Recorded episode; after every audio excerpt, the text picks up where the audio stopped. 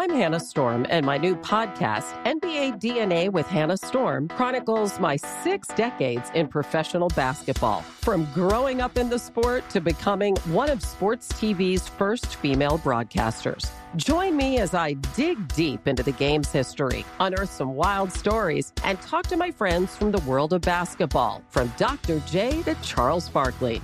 It's been a wild ride, and now I get to take you with me. Listen to NBA DNA with Hannah Storm on the iHeartRadio app, Apple Podcasts, or wherever you get your podcasts. NFL Total Access, the podcast, is getting you ready for the 2024 NFL Draft. I'm your host, Andrew Levy, and I'll be delivering two shows a week to make sure you're caught up on the very latest NFL news, including every free agency move and how it changes the draft needs of your favorite team. Draft experts and talent scouts, mock drafts, and a few shock drafts, too. NFL Total Access, the podcast, is already on the clock on the iHeartRadio app, Apple Podcasts, or wherever you get your podcasts. MTV's official Challenge podcast is back for another season. And so are we. I'm Tori Deal. And I'm Aneesa Ferreira. The wait is over, guys. All Stars 4 is finally here. And this season takes it to a whole new level. Old school legends, modern power players, and ex lovers are all competing in Cape Town, South Africa for the prize of $300,000. And we're going to be right here along with you fans, covering every episode on the podcast. Listen to MTV's official Challenge podcast on the iHeartRadio app, Apple Podcasts, or wherever you get your podcasts.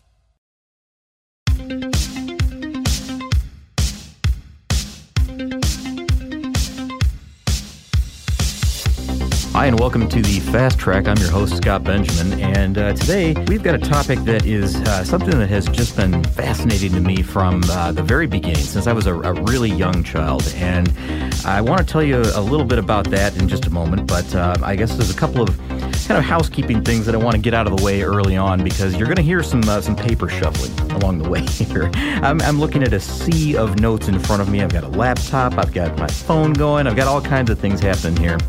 And uh, I just wanted to tell you that if you do hear some of that paper shuffling, that is me going through a series of notes or looking for information that. Um, is all over the place because there's a lot there's a lot of information about today's topic. And, and today's topic is by the way uh, the fastest car on earth. And it's the outright fastest car the outright record holder the land speed record holder. And uh, I'll give you some history about it. I'm going to talk about the car itself the driver you know the search for the driver you know how all that happened. And it's something that has just fascinated me from the very beginning because when I was a kid, uh, and this goes way, way back into the uh, the mid 1970s, early 1970s. I'll tell you how long ago this was. I, I, for Christmas, I wanted a gift that was a hard copy version or hardcover co- version of the Guinness Book of World Records. And uh, right, that right there shows you how long ago this was. Uh, you can just look that up online now, of course. And I did get that as a gift. And uh, one of the first things that I flipped to would be the um, automotive records. Anything that was, um, you know, the fastest, the uh, the longest cars, you know, the uh, most outrageous cars, most expensive, whatever it happened to be at the time. But one of the things that really piqued my attention was the fastest car in the world, of course. And at the time, uh, there was a car that was out there that was called the uh, the Blue Flame and it was a 19 it, the record's broken in 1970 but this is a rocket powered car and it achieved a speed of about 622 miles per hour and that was a again back in 1970 uh, that's, uh, that's, really moving even now. That's really really fast for now but uh, that record held i believe until about 1983 and uh, so you can hear this from that paper shuffling happening right now. Uh, 1983, that record was broken uh, by a guy named Richard Noble, or at least he held the record in 1983, I should say, in a car called the Thrust 2, and that achieved about 634 miles per hour. So we're not talking about a, a huge, huge increase there. We're talking about it like 12 miles per hour was all he bested the other record by at that point.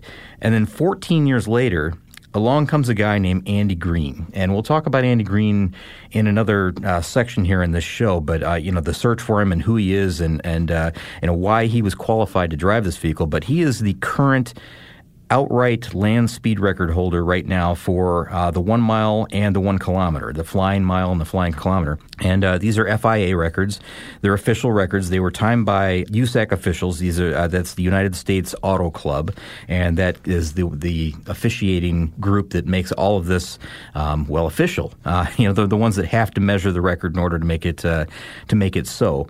And of course, Guinness you know records this as well. But in October of 1997, so that's 14 years after Richard Noble broke the record, um, you know by again 12 miles per hour, along comes Andy Green in the Thrust SSC. And the Thrust SSC is the vehicle that we will focus on today. But the record that he uh, he achieved on that day, or you know, on October fifteenth, there were many many runs, which I guess we'll we'll talk about a little bit, but not in depth. We want to talk about the main record breaking runs. But the the average speed that he achieved uh, on October fifteenth, nineteen ninety seven was 763.035 miles per hour. That is a supersonic speed. So this car was designed with the idea that they were going to go supersonic, and that's again that's another little something we're going to touch on here, and you know what what it takes to go supersonic in a car. It's unbelievable the uh, the, the engineering that has to go into this vehicle in order to make this happen.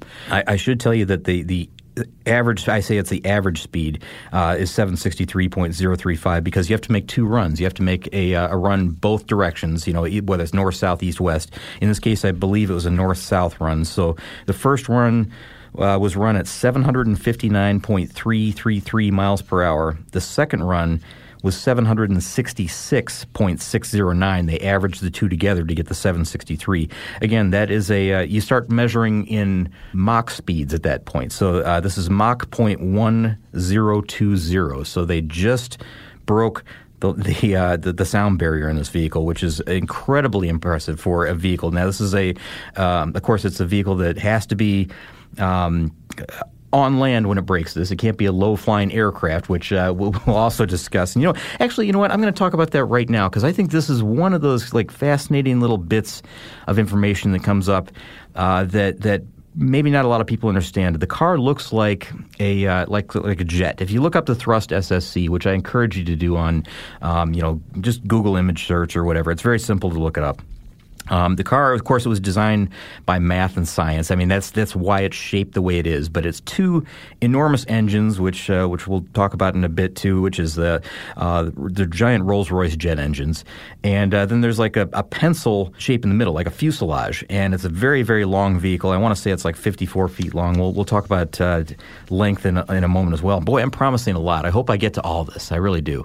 Uh, we'll, we'll see.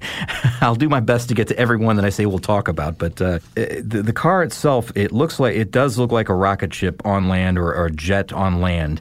And uh, one of the, the, fascinating things about this is that the car does have to remain in contact with the Earth through the whole run, through the entire measured mile or measured kilometer, as it may be, uh, that we're going to talk about. Um, you know how they how they get this and how long it takes to get up to speed and all that, but uh, they do actually look the full distance and make sure that you know the, the car is leaving uh, a tread mark, not tread marks, but but tire marks on the surface for that whole time. Now, one thing that complicated this is that you know, and, and, you know other vehicles they're they're measuring to make sure that you know it's again it's not like a low flying aircraft. They don't just fly it you know like a foot above the ground for that distance because then there isn't the rolling resistance that there would be with any uh, you know terrestrial vehicle. So the, the one thing that complicated all this with with this vehicle is that uh, because there was there was a sonic boom that was associated with this vehicle, and of course, you know it's a it's a um, an arid environment. It was a, it, the record was broken in the Black Rock Desert in Nevada, Las uh, not Las Vegas, but in Nevada, um,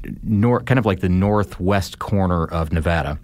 And uh, one thing that the uh, the sonic boom did was it, it, sort of not disintegrated, but it kind it kind of made the um, the tire tracks difficult to see. I mean, it kind of blasted them away as it went over as well. So um, it was difficult for them to, to, to prove, but they did, in fact, see that there were tire tracks the whole way. So I always find that fascinating. And I think maybe we can talk about wheels in just a moment, too, because the wheels are interesting on this car. Everything about this vehicle is fascinating. I've been uh, reading some of these uh, these websites that are you know like maybe engineering sites or you know sites where uh, they're just fans that are just as, as, deeply excited about this as I am, and you know they'll, they'll, talk about these little tiny things that make this car different, and unique, and and special in some way. And um, of course, it's not like any other car that you would see on the road. It's it's a lot different. Um, I said that you know it's powered by jet engines, and uh, in fact, it's two Rolls Royce Spey turbofan engines. And initially, they were the uh, the Rolls Royce Spey 202 models, and then eventually they went up to uh, the Rolls Royce Spey 205 models. And there's a, a, lot of interesting facts about those engines and and the speeds and you know the um, uh, all kinds of things we need to talk about. Um, you know, I, I, mentioned just a moment ago that it, this car did break the sound barrier, and I, one thing that we should note here is that the sound barrier varies by uh, by altitude and even by temperature. So, uh, you know, when we're talking about the place that this vehicle broke the record, I think it was uh, the altitude is something like, and I'm, I'm trying to remember this off the top of my head, but it's like 3,900 feet above sea level. So at sea level, the sound barrier is something like 761 miles per hour, and it has to be 59 degrees Fahrenheit. so that's how particular that is, right? So it it changes. So if you go up to uh, between oh I'm going to give you a meters uh, uh, measurement here, not feet. I don't know why I'm doing that, but 11,000 to 20,000 meters above sea level, the speed drops down to about 660 miles per hour at negative 70 degrees Fahrenheit. So uh, the temperatures vary greatly. The uh, the speeds vary. Uh, that's almost that's almost 100 miles per hour off uh, when you get to a different different altitude. So very specifically for this record, you know, at 3,900 feet above sea level, uh, when you know Andy Andy Green piloted this vehicle at 763 miles per hour, he was breaking the speed barrier, the uh, the sound barrier, uh, which I think is uh, is just fascinating. All that you know changes. So you know, when people try to break this record elsewhere, uh, they're going to have to deal with uh, with stuff like that as well. Now, this happened again. This, this happened on October 15th of 1997, and of course there was uh, an official press release that went out, and I'll read just a little bit of this because this is how kind of the world became aware of this. It says the world uh, the World Motorsport Council uh, homologated a new world land speed record set by the team Thrust SSC of Richard Noble, who is the owner of the team or the founder of the team, along with about three other people, by the way. Driver Andy Green on on 15th of October 1997 at Black Rock Desert, Nevada, USA. This is the first time in history that a land vehicle has exceeded the speed of sound. The new records are as follows and they give the uh, the flying mile and the flying kilometer. And of course, they measure different ways. Of course, this is a British team, and you know here in the U.S. Uh, we don't necessarily measure kilometers all the time. We go with with uh, miles and feet and all that. And uh, just for a, a, heads up for everybody out there, I mean, this is the uh, we're talking about the difference between the metric system and the imperial system. I think everybody knows that. Uh, but one kilometer is equivalent to about 0.6 miles, which is about 3,280 feet, if you want to break it down that way. And one mile of course, um, is about 5,280 feet if you're using the imperial system. And uh, the, the, way that they break this down again, the flying mile and the flying kilometer, these are the measured distances where the actual record is taking place. So, you know, there's a ramp up to speed. At full speed, they measure it from a starting point, a finish point, and uh, and then there's a slowdown area. And of course, you know, the only thing that they really care about is that one mile or that one kilometer, and they call it the flying mile or the flying kilometer. The flying mile speed we've already talked about many times, 763.035 miles per hour. The flying kilometer, uh, again, that shorter distance, is about 760.343 miles per hour. So that means he was gaining speed as he was going farther and farther. Now, the end of the um, the end of the press release. It's a very short line. It just says, "In setting the record, the sound barrier was broken in both the north and south runs." And this is from Paris, uh, the 11th of November in 1997. So uh, roughly about a month after. You know, they had to verify all the speeds and everything. Um, I will tell you this. I will tell you that I did a um, a quick thing.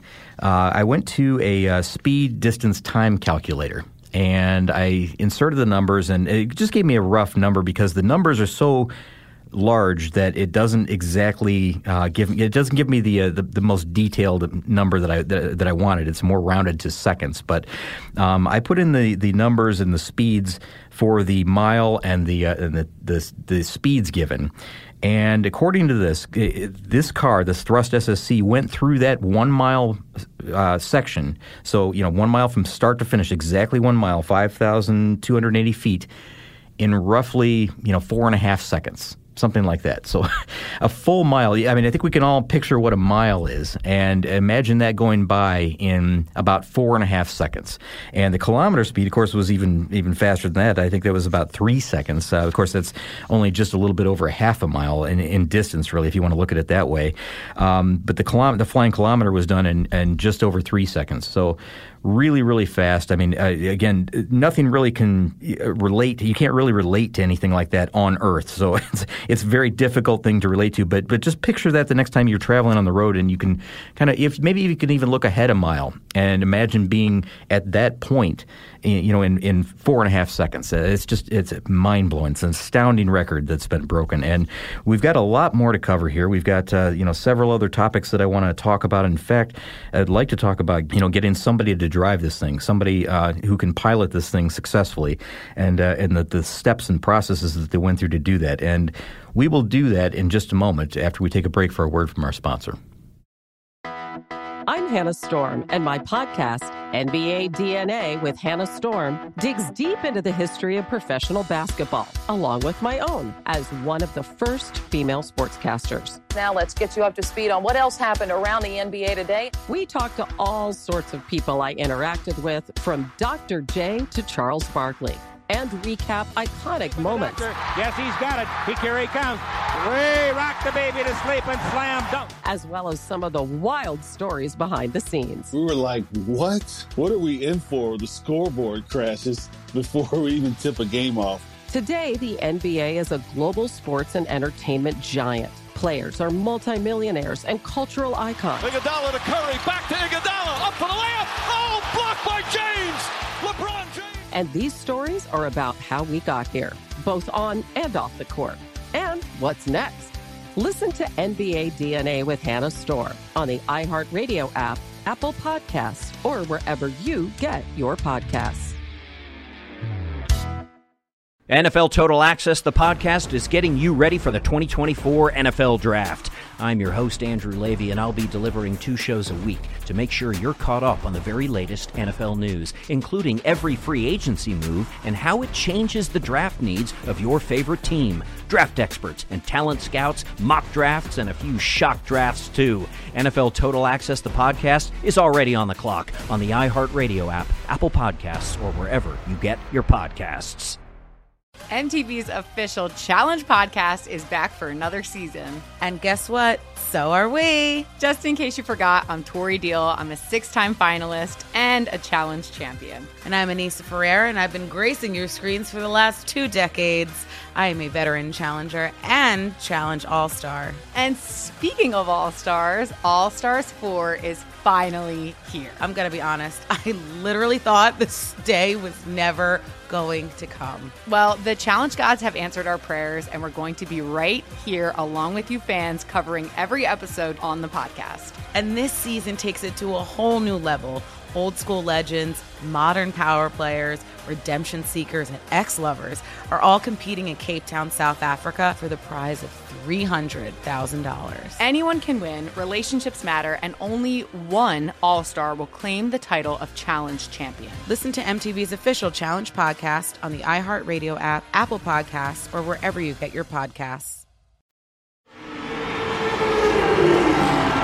And we are back, and you're listening to the Fast Track, and I'm your host, Scott Benjamin. And we were just before the break saying that uh, we were going to talk a little bit about um, how they found the driver, how they uh, how they selected somebody to drive this uh, this incredible machine um, at such an, uh, an amazing speed on land. And I'm going to get to that. I promise you, I will. But there's a couple of things that I think I, I may have uh, kind of skirted over here at the uh, at the beginning that I need to go back to. And uh, I want to talk about the engines just a little bit. And we, we said that it's Rolls Royce Spey 205 turbojet engines.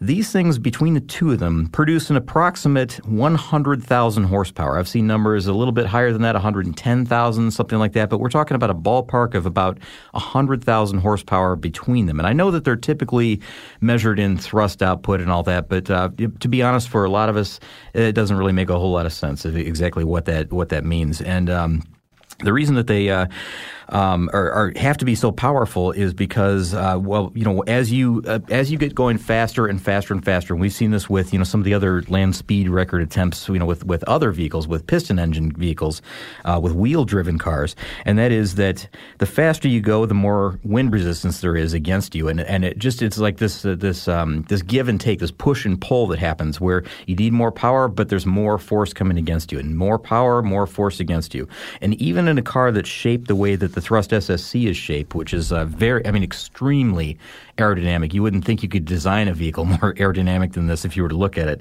Um, it it's it's unbelievable how much pushback there is against this vehicle. I mean, I've, I've seen numbers, and, and they like to do you know comparisons like this. Number of tons that you know, tons of force that are against the vehicle, and at that speed, you know, at the at the high rate of speed that it's going, 760 plus miles per hour, it's something like it's got the equivalent of like like pulling three three and a half full size elephants behind it or something like that. You know, it's like that's the amount of drag on the vehicle as it's trying to push itself forward. So um, it, it, it just becomes exponentially more and more difficult the faster that you go. And uh, I figured I'd just mention that at, at, at this point because uh, we're talking about some of the uh, the more interesting numbers, I guess, that go along with this. And at the rear of this uh, this whole thing, at the rear of the craft, um, and they do call it a craft, not a car. it's a craft.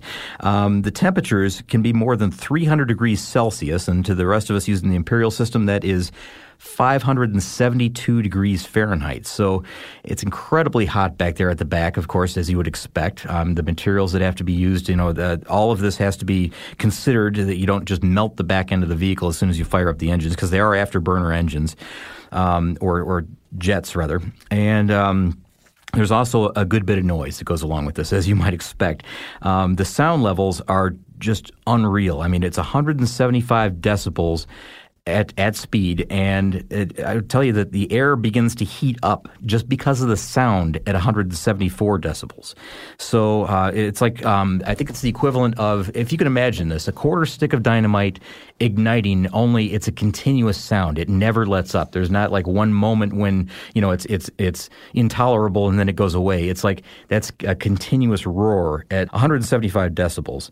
It's just uh, it, I think 163 you could actually break glass. So uh, you know, it's, just one of those crazy, crazy things. And you know, one of the other things that's a little bit nuts about this whole thing are the wheels. And you wouldn't really consider the wheels to be um, as important as, as they are, I mean, maybe that's not the right way to say this because you know wheels, of course, are important, but it's not the standard wheels that you're thinking of for an automobile as well. Now, these are not driven wheels, and that's another thing we got to talk about. Boy, there's a lot.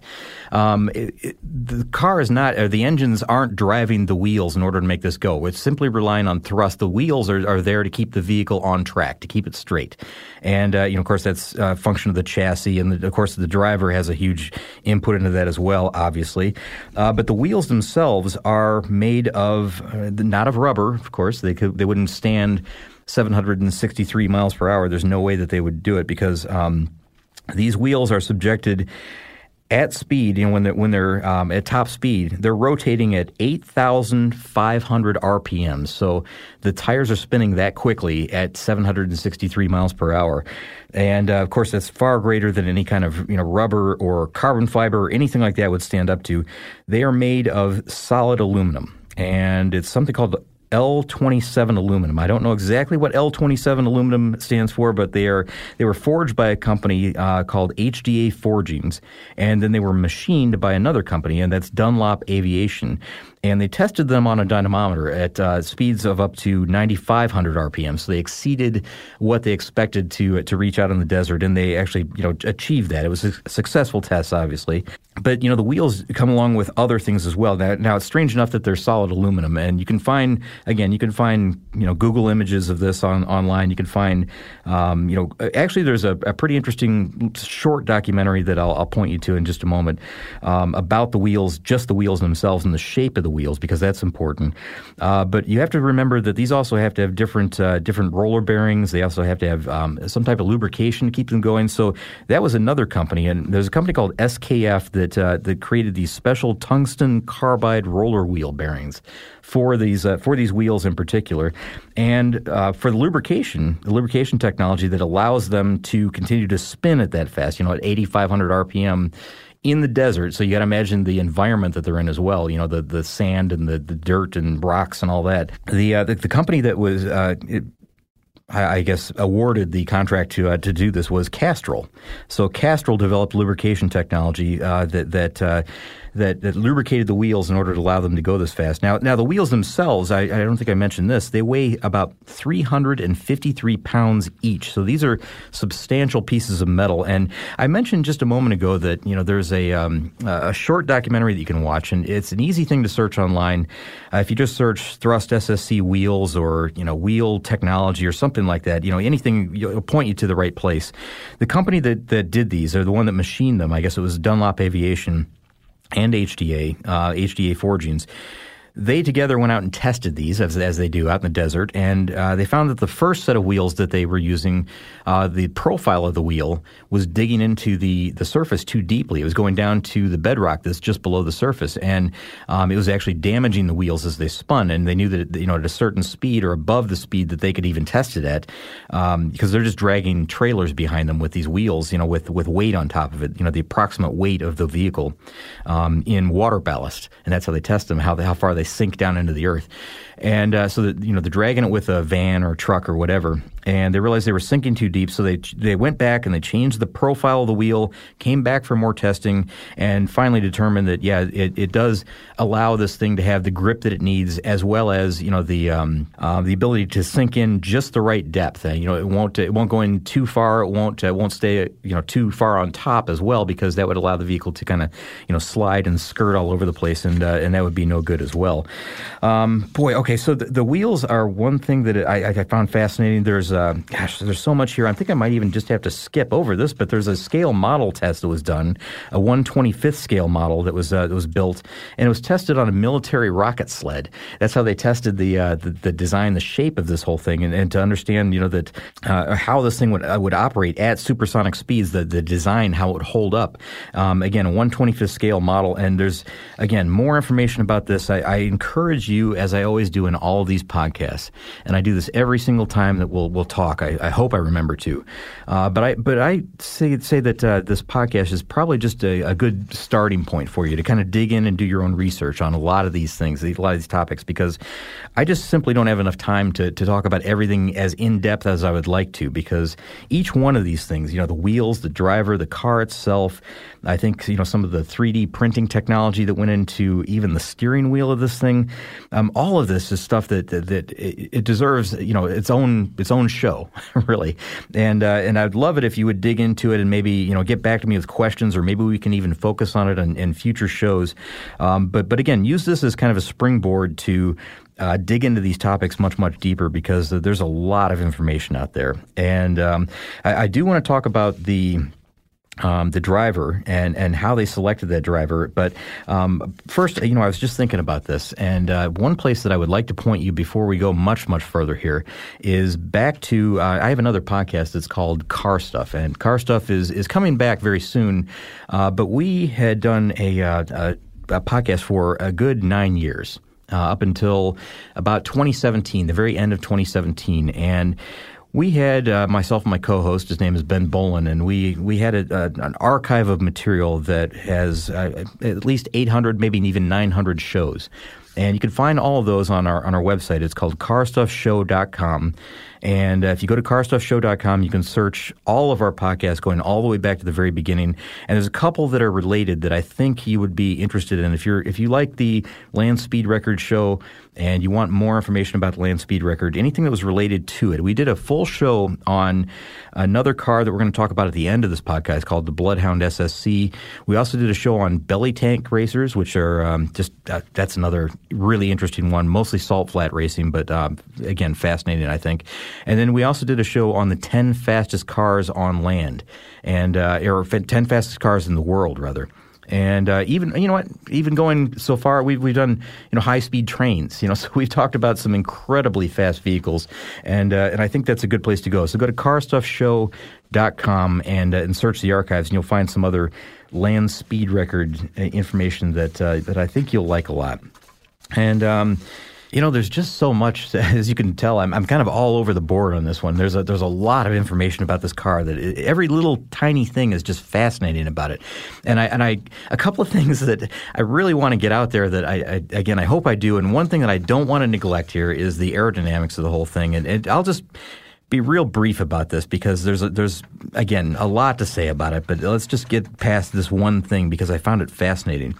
Um, it's so important, you know, that, that this thing, of course, remains remains on the ground. It remains in contact with the earth, and that's for control, you know, so that the driver is able to, uh, you know, reasonably direct it in the in the direction he wants to, and hopefully, you know, reliably steer it in the direction that he wants to. But uh, the other reason is that you know this is essentially a, ro- a rocket. You know, it could, could be like a, a, flying ship at any moment. You know, we've all seen race cars that catch a little bit of air underneath them and they fly. Uh, they go. They're going so fast that they take off in the air. They do flips.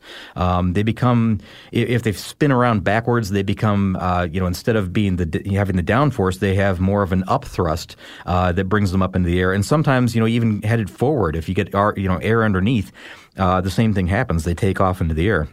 That's exactly the case with this. Now imagine, you know, at 760 miles an hour, if, if this car were to flip, that would be a, a, a well, it's a life-ending event, really. I mean, there's really not a whole lot you can do uh, if you're if you're uh, you know you're already on the ground in this thing. There's no chance for um, um, fuel dumping. There's no chance for an ejector seat or anything like that. They've and they thought about that in in this case. And uh, to be honest, they decided that. Um, they're just really at this speed and at this at this height, which is you know just a couple of feet above the ground, you know, where the driver is, that uh, it's really difficult to survive a wreck at this at speed. So they can they they countered that by just going over the top with stability and control and trying to make this the safest vehicle to drive as far as um, you know maintaining control instead of you know building a roll cage that wouldn't do anything in the end other than add weight and and com- you know a complex nature to the design of the vehicle. So you know the driver the the, the, the poor driver of this thing has to get into this this vehicle knowing that uh, you know a wreck is essentially a life ending event or it can be. Um, likely would be at that speed. And, you know, again, you're already on the ground. You can't eject. You can't do any of that stuff. Um, but but just so you understand what's going on, and there are a couple of um, countermeasures. So there's a, I guess they they call it the responsible aerodynamic system, and I don't know exactly what that means, but this thing can be uh, it's not even activated by the driver. It's just an automatic thing that happens, but it can be activated within 10 milliseconds, and it adds an extra three tons of downforce to the vehicle, almost immediate. So that's immediate. Um, something goes wrong, you know. Like so, so, let's say this thing just goes a few degrees off off course, and you know things are not going right, and you know the systems can tell. I mean, they read it instantly. Uh, ten within 10 milliseconds, an extra three tons of downforce is added to this, and and I found this pretty interesting too. Someone said one of the engineers. Uh, just I, I, don't remember who exactly said this, but I wrote it down because I thought it, thought it was fascinating. You know, in just a moment. But right now, let's take a break for a word from our sponsor. Vehicle as it travels through the spe- the air at the speed and on the ground at the speed. If it's one degree off upwards, uh, it's going to take off. If it's one degree downwards, he said it's like you're mining, which I thought was kind of a funny way to say it, but uh, it truly would. It would dig itself into the ground at that speed. So, um, just again, so many fascinating little things that, that, go along with this. 10 milliseconds for an extra three tons of downforce on this car. It's incredible there's so much information about this car out there that uh, that uh, it's a wealth of information that uh, you know an embarrassment of riches, I guess maybe is what I have here in front of me, and I, don't know if I'm going to be able to get to all of it, but I did want to talk about the driver for sure because I've been promising it not only from the beginning of the show, but uh, just because it's kind of a fascinating story about how they got to the person that they eventually chose to drive this thing. And as you can imagine, it's not a uh, decision that they take lightly. It's something that you know you have to be chosen for, and uh, there's more of a process to it than than what you might think. And and I'll get to that in just a second. But we've already mentioned who this is, who the driver is. Um, his name is Andy Green, and Andy Green. Uh, was born in Warwickshire. He's an English born wing commander for the Royal Air Force. He's a fighter pilot. And it kind of makes sense that they went to a fighter pilot for this instead of a driver. I mean, this thing is, is more or less. Uh, again, like a like a jet on the ground, really, with wheels, and and that's really essentially what it is. So he has quite a bit of experience operating vehicles that you know are powered by jets, and and has um, you know the know-how and the uh, and the ability to control these types of vehicles at these types of speeds. Um, he's a good choice, and you'll find out why in just a second as we go, as we go through this. But I do want to tell you that the the one of the founders of the company here, the one that uh, you know, the Thrust SSC, the um, the initiative to go supersonic in a vehicle. His name is Richard Noble, and I mentioned Richard was the current record holder. He was the um, you know the guy that drove the vehicle that was called the Thrust 2 back in 1983 to his own land speed record, and the one that Andy would eventually break in this vehicle. And so Richard was, of course, heavily involved with the choice of who would be behind the wheel for this one. And, you know, it, initially it was thought that maybe Richard would do it himself, but Richard decided that he needed somebody that had even more skill than he had with this. And maybe he was getting a little too old. I don't know exactly what he was thinking, but he needed somebody that had what he called exceptional skills in order to be able to achieve this goal. And so he decided that he didn't have the skills to do this one, which is pretty incredible to begin with, and they needed a driver the reality is that they went to somebody, you know, they went to a lot of people that had experience going fast. And so they, they selected a group of about 30 people. Well, 30 people applied or 30 people wanted to do it. They might have gone to more than that, but 30 people did apply for this. And you'll find, as you might expect, uh, it was drag racers and pilots. And it was all drag racers, all pilots that, that applied. But they did have to kind of decide how they were going to whittle down this group. And they said the most obvious thing to do was to give them all a sanity test. And and then uh, and take the ones. That, this is kind of funny. Let me tell you, it, it, this is like a tongue in cheek thing, but they said the most obvious thing to do was give them a sanity test and then take the ones who failed. Which I, I kind of understand. you know, to drive a car, so, you know, supersonic on on land, it's it definitely takes someone who's uh, a little bit out of their mind, right? But uh, I don't want to say too much about uh, Andy's mental state at this point, but I, I, think he's fine. Everybody, I think he's fine. We'll we'll find out what he went through in just a moment. But the, the, again, the thirty were first narrowed down to about sixteen, and they were given a lot of different intelligence and personality tests along the way. So you know, it's not just uh, getting behind the wheel and seeing what you could do. That was a big part of it, of course. They took them to several different circuits and allowed them to drive, you know, formula race cars and all kinds of crazy things like that and allow them to, you know, kind of show what they have, their skills behind the wheel. But a lot of it was intelligence and personality tests. And the reason is that they were trying to find someone that was uh, very analytical, somebody that could be trusted to make changes not only on the fly, but to be able to help the team, to be able to contribute the most to, you know, solving problems and, and controlling the vehicle. And, you know, it kind of had to be a well-rounded person, somebody that could do all of these things all all at once and do them quickly and efficiently and, you know, just make sure that they could trust this person's opinion as well. You know, that the recommendations that they give were, were, spot on. So once they got down to finally eight,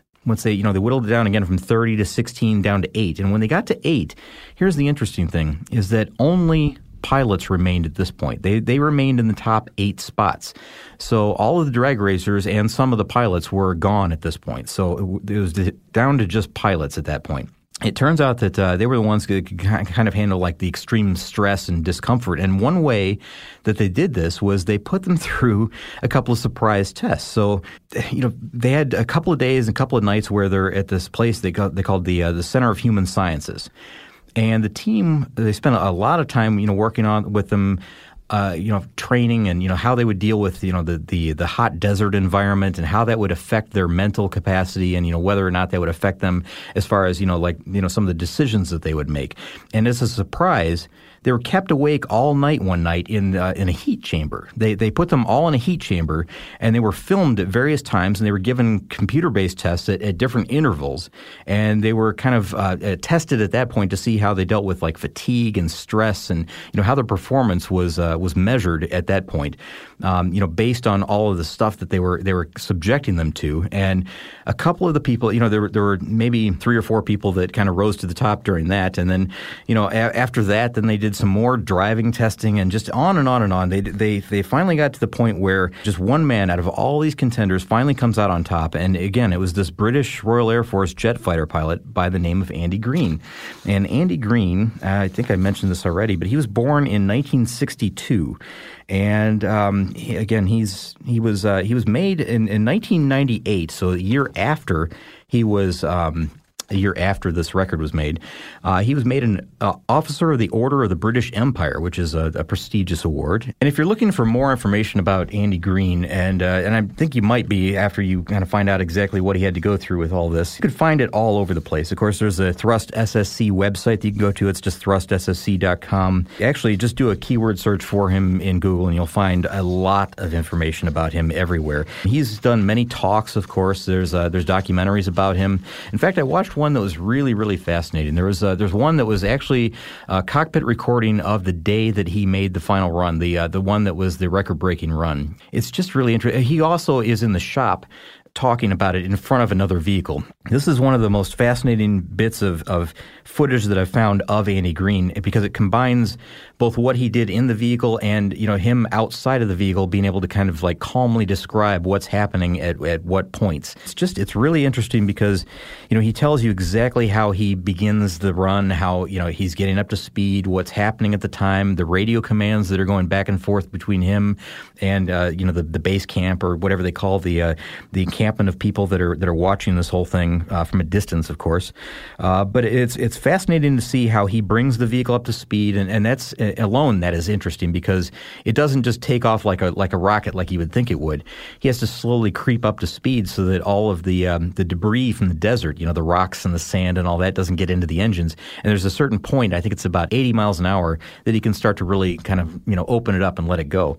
And then the speed comes in- incrementally faster. I mean, it's it's amazing how quickly this thing uh, it gets up to speed, and once it's at speed, how quickly it gains speed.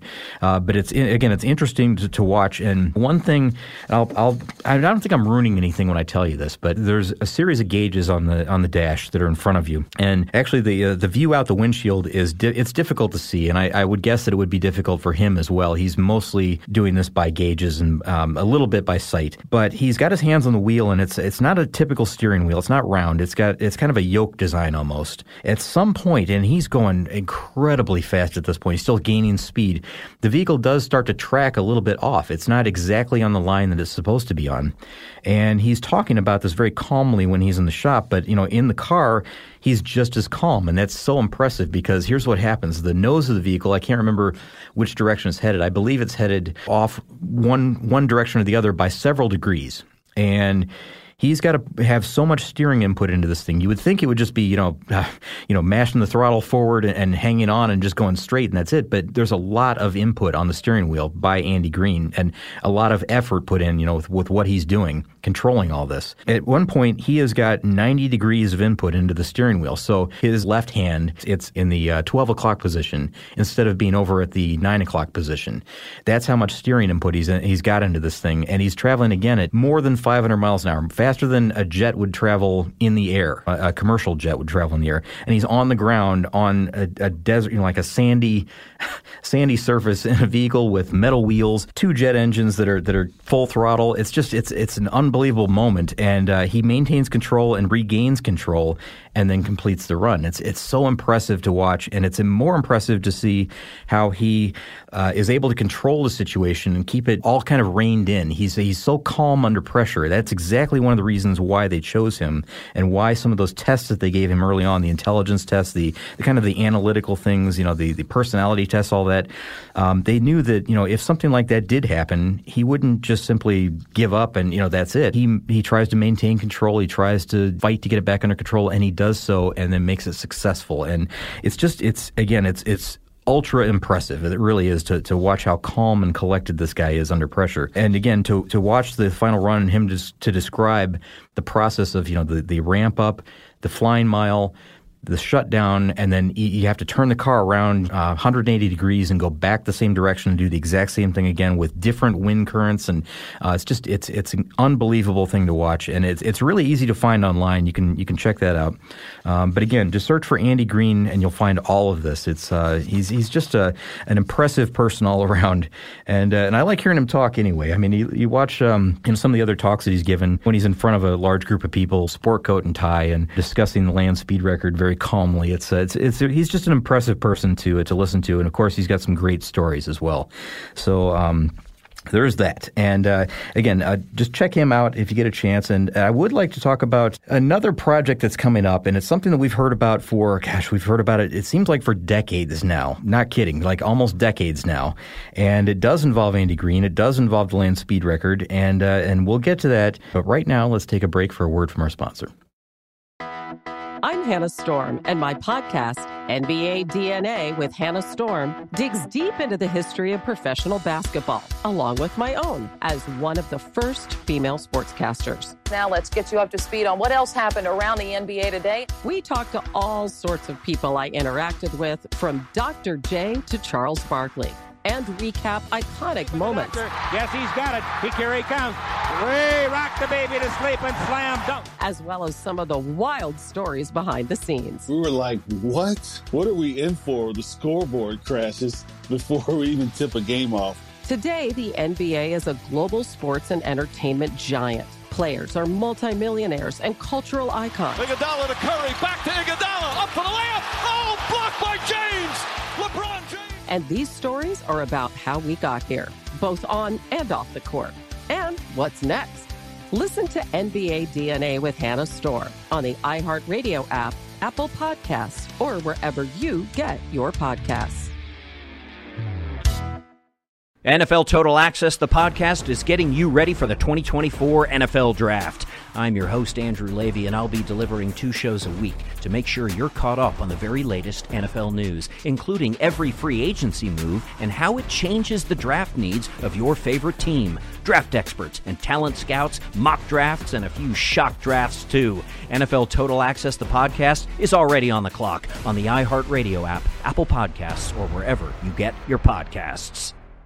MTV's official Challenge podcast is back for another season. And guess what? So are we. Just in case you forgot, I'm Tori Deal. I'm a six time finalist and a challenge champion. And I'm Aneesa Ferreira, and I've been gracing your screens for the last two decades. I am a veteran challenger and challenge all star. And speaking of all stars, All Stars 4 is finally here. I'm going to be honest, I literally thought this day was never going to come. Well, the challenge gods have answered our prayers, and we're going to be right here along with you fans covering every episode on the podcast. And this season takes it to a whole new level. Old school legends, modern power players, redemption seekers, and ex lovers are all competing in Cape Town, South Africa for the prize of $300,000. Anyone can win, relationships matter, and only one All Star will claim the title of Challenge Champion. Listen to MTV's official Challenge podcast on the iHeartRadio app, Apple Podcasts, or wherever you get your podcasts. And we're back, and you're listening to the Fast Track, and I'm your host Scott Benjamin. And just before the uh, the break, there we were talking about Andy Green and the amazing process that he had to go through in order to be selected as the as the pilot of this vehicle. As actually, I, I will call it a pilot, not a driver. He was a pilot of this vehicle, really. Um, I do know that you drive because he was technically touching the ground, but uh, he's he's a, a, lot like a pilot in this in this situation. In fact, um, that's what his experience was, and got all the tests and uh, you know some of the, the stressors that they put them through in order to be selected. It was just an unbelievable process, really. I mean, it was, it was incredible. I found a couple of other little notes here that I want to mention before we get into the successor of the uh, the Thrust SSC, and really not a whole lot on these, but um, something that I found really really fascinating as I, as I dug through some of this. One thing was that you know, of course, the, the vehicle wasn't uh, wasn't built here, it wasn't uh, created here in the United States where where the record was broken. It was from overseas. It was, a, it was an English built vehicle. They had to have it you know, transported over somehow, so they used this enormous cargo plane. And I find this really funny is that, you know, the cargo plane that brought the team and the vehicle over here was only capable of doing something like 340 miles per hour in the air. Uh, it's bringing a car that you know does more than twice that. You know, more than twice that on the ground. It's just a, it seems like a funny. It's just a funny image in my head. I don't know why I I thought that was hilarious, but uh, I wrote a quick note that I should mention that.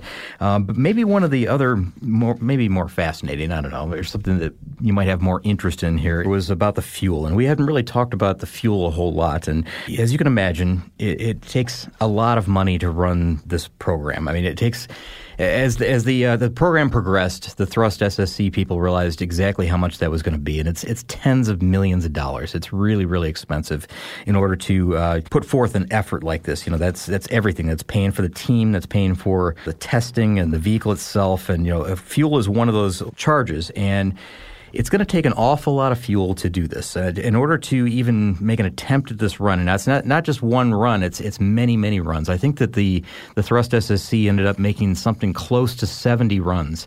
The record breaking runs were somewhere in the 60s. So they made, you know, like 65 and 66. I think those were the record breaking runs, but it, that's the number of times they're traveling, you know, 12 miles across the desert and then 12 miles back. That's, you know, that's one run or two runs rather. But it takes a lot of fuel in order to do that. And so on the website early on in the early days of this project, they started mentioning that it was going to take a total of about 250,000 gallons of fuel in order to do this, in order to uh, to make this effort work. So once they got to the United States at the Black Rock Desert, 250,000 gallons of fuel in order to make it happen. That's jet fuel, of course. It's very expensive fuel. And there was no single source to provide this. There was no one that was, you know, offering up the money in order to be able to do it. So they put out a, a I guess it would be like an early GoFundMe thing, really, if you want to think of it that way. But people were donating money. And this is the strangest thing.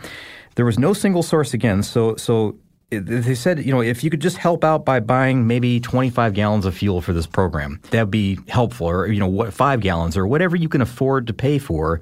Please help us out. And it became kind of like a, um, a, a, national pride thing. You know, the, the British were chipping in to be able to say that, you know, I, I helped fund uh, this, this, um, this effort in order to maintain uh, the the land speed record in the British name because you know it's something that is very it's it's typically a very British record and again 250 gallon or 250,000 gallons of fuel to do this and I'll tell you I, I, found a number here that was astounding that is related to fuel and I want to share that with you. Um, now we, we're talking about you know the two Rolls Royce engines at speed for, for long distances. We're talking about 12 miles at a time at full output. The twin engines, the thrust that they're developing is like, you know, 50,000 pound feet of force, which is the equivalent of about 100,000 100, horsepower. The amount of fuel that is burned at speed is just unreal here 4.8 gallons per second.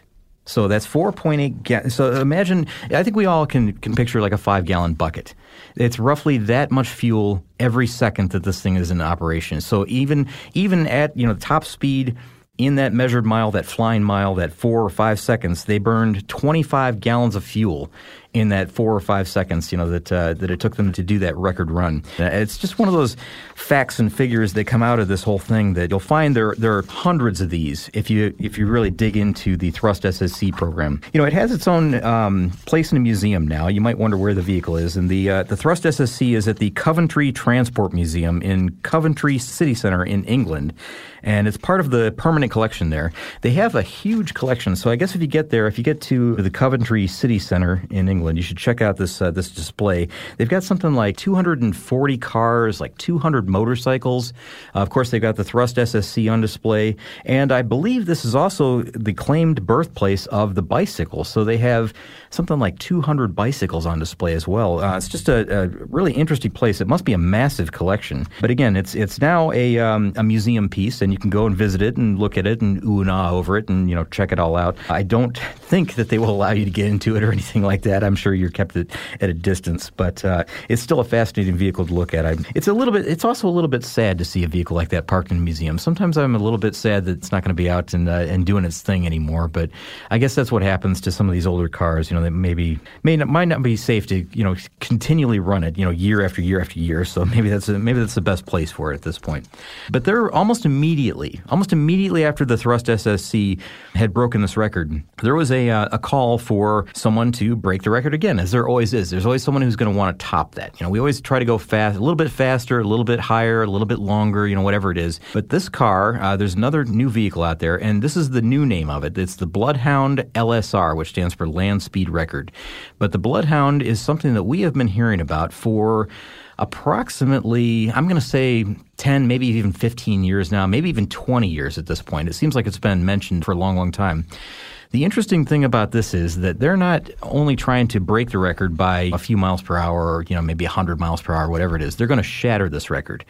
They want to achieve above 1,000 miles per hour in this vehicle. Now we're talking about a car that again it, it, meets every requirement that the thrust SSC met as far as you know staying on the ground and you know traveling the the flying mile, the flying flying kilometer, etc. Uh, but it has to go um, a thousand miles per hour in order to achieve the goal that this one is looking for. It's a similar, and I, I won't say it's similar in design, but it, it's different in a lot of ways as well. This one has a couple of different things going for it. It's not only powered by a, a jet engine a single jet engine in this case. It's also powered by a hybrid rocket. So this is a jet powered and rocket powered vehicle combined into one. And I believe there's even a piston engine in there somewhere. There's a there's a big Jaguar V8 that runs like the auxiliary power or something like that. It's a, it's just an incredible machine. There's a there's a whole episode of car stuff as I mentioned on on the uh, the Bloodhound. I think it was called the Bloodhound SSC when we did this, but now it's called the Bloodhound LSR.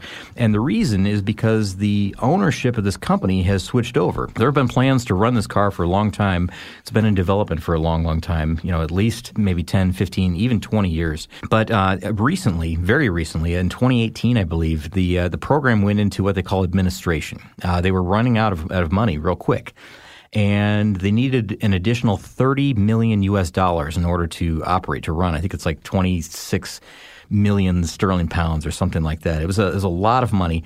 A guy by the name of Ian Warhurst uh, stepped in at the last minute and he bought the entire project. Instead of just donating the 30, 30 million that they needed, he bought the whole thing. He bought all intellectual property, the car itself, the team members, you know, everything everything involved with the program. And as far as far as I know, as as late as March of 2019, they had formed this new company called Grafton LSR, which later became known as just the Bloodhound LSR team. And uh, they are planning, or they have been planning, as, as late as March of 2019 to make a record run in this car. So they're going to make a go of it. And you'll see this car testing. You could find images of it, you could find video of it running, and it'll be running on rubber tires, which it's not going to in the desert, but it's going to have a similar set of tires as uh, as the Thrust SSC did. So those uh, tires and wheels, I guess, I guess we can call wheels really in this case, will be used. And it's just it's it's got a whole new set of not only features but also problems that come along with it. So the Bloodhound is another thing you need to look at uh, with a, a, whole different group of facts and figures and information that is just, again, just fascinating. One thing that I should mention here, and, and you'll see this in one of the uh, animations that they, they sent out, I think it was, gosh, this goes back to about 2008 uh, when I saw, first saw this animation. So it tells you it's a long time ago. But at a thousand miles per hour, the goal speed that they're they're hoping to travel, and this is going to happen in South Africa, by the way. This this will all, all go down in South Africa, um, again on a, a desert situation, a, a flat area that is the car at speed will be traveling faster than a bullet that is shot out of a 357 Magnum. So it's literally a car that is faster than a speeding bullet, as they like to say. So um, it, it, and again, in the animation, they kind of describe exactly how that happens and everything. All of this is just extremely interesting to me, and I hope it's been interesting to you as well. Um, again, there's a, a lot of information out there, and just use this as a, a springboard to dig into any one of these little topics that I've just only briefly covered and uh, and really find out you know about the body, the chassis, the powertrains, you know even the dimensions of it, the history of it, the people that are involved. It's just every bit of this thing is just fascinating to me, and I hope you found some of it interesting as well, if, if not all of it. You know, if you'd like to reach out to us and, and contact us, there's a, there's a few different ways you can do that, and of course we're on all forms of social media at this point. So we've got uh, with Facebook and Instagram where we are the Fast Track Show, and if you want to talk to us on Twitter or check us out there, we are the Fast Track Pod. And we have a website, of course. We've got a new show website that you can check out, and that's the fasttrackshow.com. And of course, you can always leave a review on Apple Podcasts or on, on the iHeartRadio app or wherever you happen to listen to your podcast. And if you like what you've heard, tell your friends. We're always trying to get new listeners, and uh, you know we're, we're happy that you're here as well. So hope you keep listening and uh, having as much fun as we've had making this show. Thanks a lot.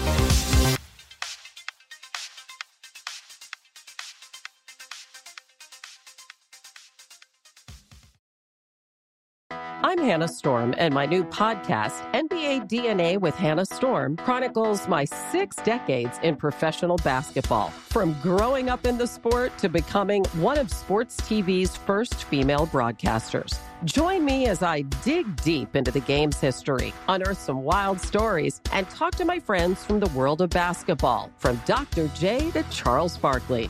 It's been a wild ride, and now I get to take you with me.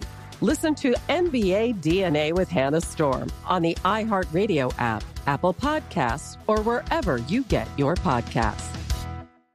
NFL Total Access, the podcast, is getting you ready for the 2024 NFL Draft. I'm your host, Andrew Levy, and I'll be delivering two shows a week to make sure you're caught up on the very latest NFL news, including every free agency move and how it changes the draft needs of your favorite team. Draft experts and talent scouts, mock drafts, and a few shock drafts, too.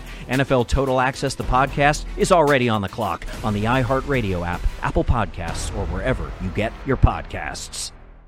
MTV's official Challenge podcast is back for another season. And so are we. I'm Tori Deal. And I'm Aneesa Ferreira. The wait is over, guys. All Stars 4 is finally here. And this season takes it to a whole new level. Old school legends, modern power players, and ex lovers are all competing in Cape Town, South Africa for the prize of $300,000. And we're going to be right here along with you fans, covering every episode on the podcast. Listen to MTV's official Challenge podcast on the iHeartRadio app, Apple Podcasts, or wherever you get your podcasts.